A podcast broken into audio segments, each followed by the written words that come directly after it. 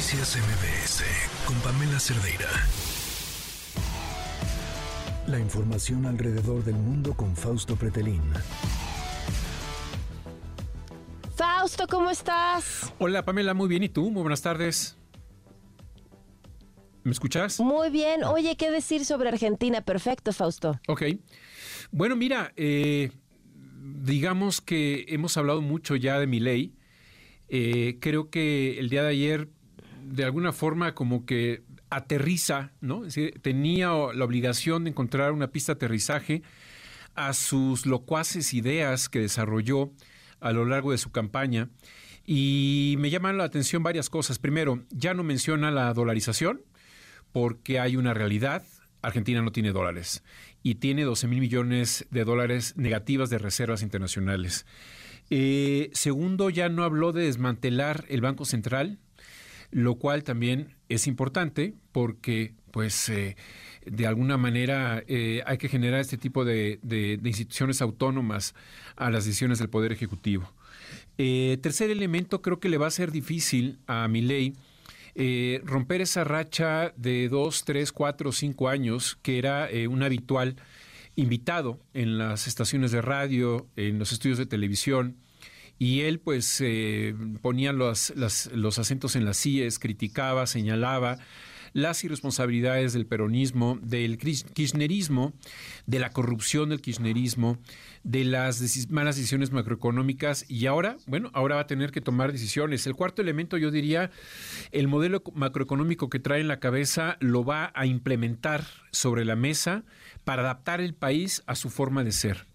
Me explico, él, eh, los, generalmente los líderes, los presidentes, si hacemos una analogía con los doctores, podríamos decir que son doctores generales, es decir, conocen de todo, pero no son tan especialistas en muchas ocasiones de los grandes temas.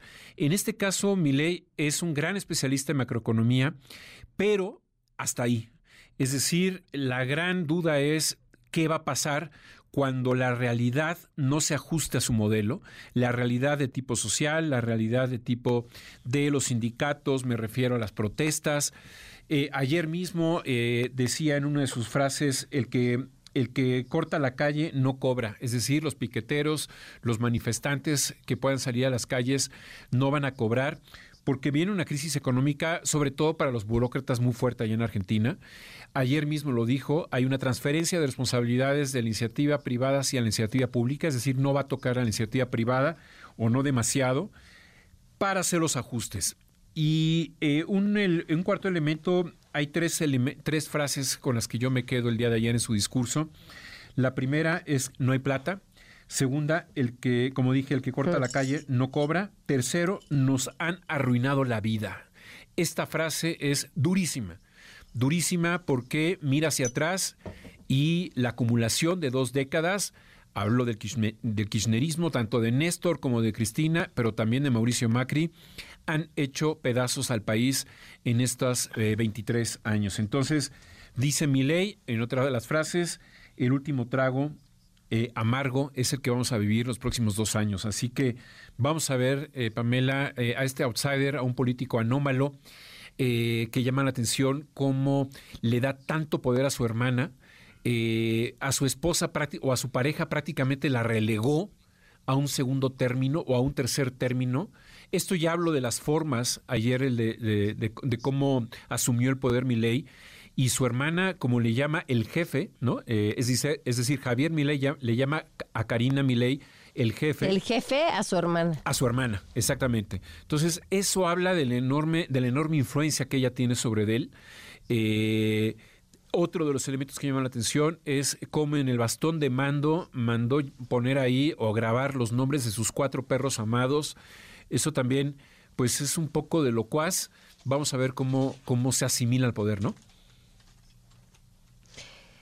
Eh, y, ¿Cuáles son tus, tus esperanzas para Argentina? Porque va, eh, la gente votó por sus propuestas, pero en el Congreso no, no lo tiene de su lado, ¿no? Entonces tampoco es muy fácil que eche a andar todo lo que trae en la cabeza, ¿o sí?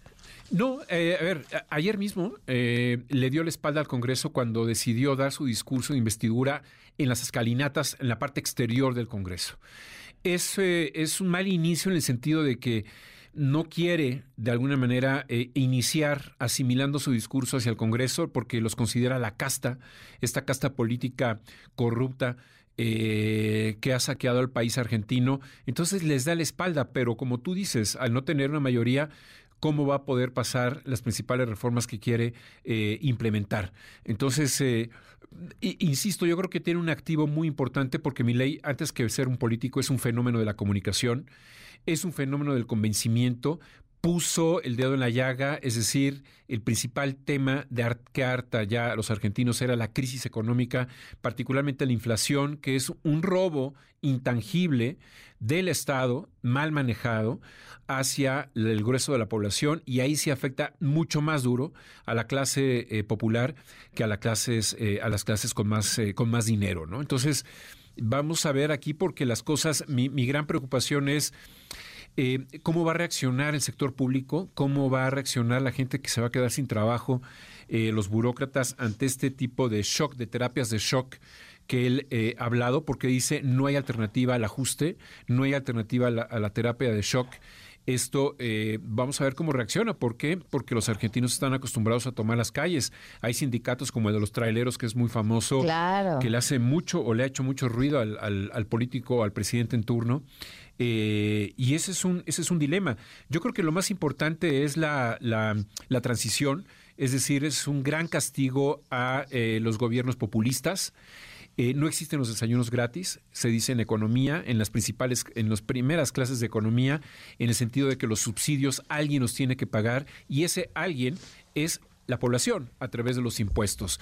Pero a la hora de estar pues jalando la sábana, deja desprotegido a otra parte del cuerpo social. Eh, es importante tener disciplina fiscal, es importante tener una disciplina macroeconómica, pero también es importante la certeza de la seguridad, eh, la vitalidad de un país como Argentina, que es uno de los más importantes de América Latina. Pues ahí está el análisis, ya veremos eh, cómo le va a Argentina con, con Milei, Fausto. Y, como siempre, muchas gracias, te mando un abrazo. sí, nada más para terminar, eh, Pamela, la mala relación con la que inicia el gobierno de México con Argentina es lamentable. Ah, no, bueno. Es lamentable. Ayer el tuit de la subsecretaria para América Latina, eh, más que avisarnos a nosotros, fue una carta eh, para o una tarjeta para, para, el presidente de la República en donde dijo, en donde más o menos dijo, yo le digo al, al presidente Milei que los mexicanos le decíamos un bien, etcétera, y, eh, y él me dijo a mí tal cosa, ¿no? Es decir, es, lamentable. Y lamentable digo porque hace unos meses el presidente de México vinculó a Milei con el nazismo. Lo hizo a través del incremento de la inflación, le echó la culpa a eh, Macri, pero no le echó la culpa para nada a su gran amigo, el expresidente hoy, Alberto Fernández. Eh, y yo creo que mm, echar la mano del nazismo de Hitler hoy en día ya es, es una moda después de lo que ocurrió el 7 de octubre allá en Israel, pero es lamentable que se puede estar utilizando y manoseando el, término del nazismo para cualquier concepto, ¿no? coincido, ¿eh? seas este López Obrador o Beatriz Pajés, eh, o sea, me, parece lo de, Beatriz, Pajés es lamentable, eso no es periodismo. Eso es una agresión no, totalmente. No, no, no, no, Y una agresión a los seis millones. Es una agresión. A los seis millones que murieron y a, sus, y a las familiares, ¿no? Sí, sí, coincido contigo. Pues, pues mucha suerte para Argentina y tienes razón, lo de la situación con nuestro país es lamentable, pero pues estamos, este sexenio nos hemos dedicado a pelearnos con todo el mundo. Exactamente, no tenemos política exterior. En cinco años ya, ya estamos prácticamente desconectados del mundo, ¿no? Bueno, pues gracias Fausto. Abrazo, un abrazo. Un abrazo, buenas tardes. Noticias MBS con Pamela Cerdeira.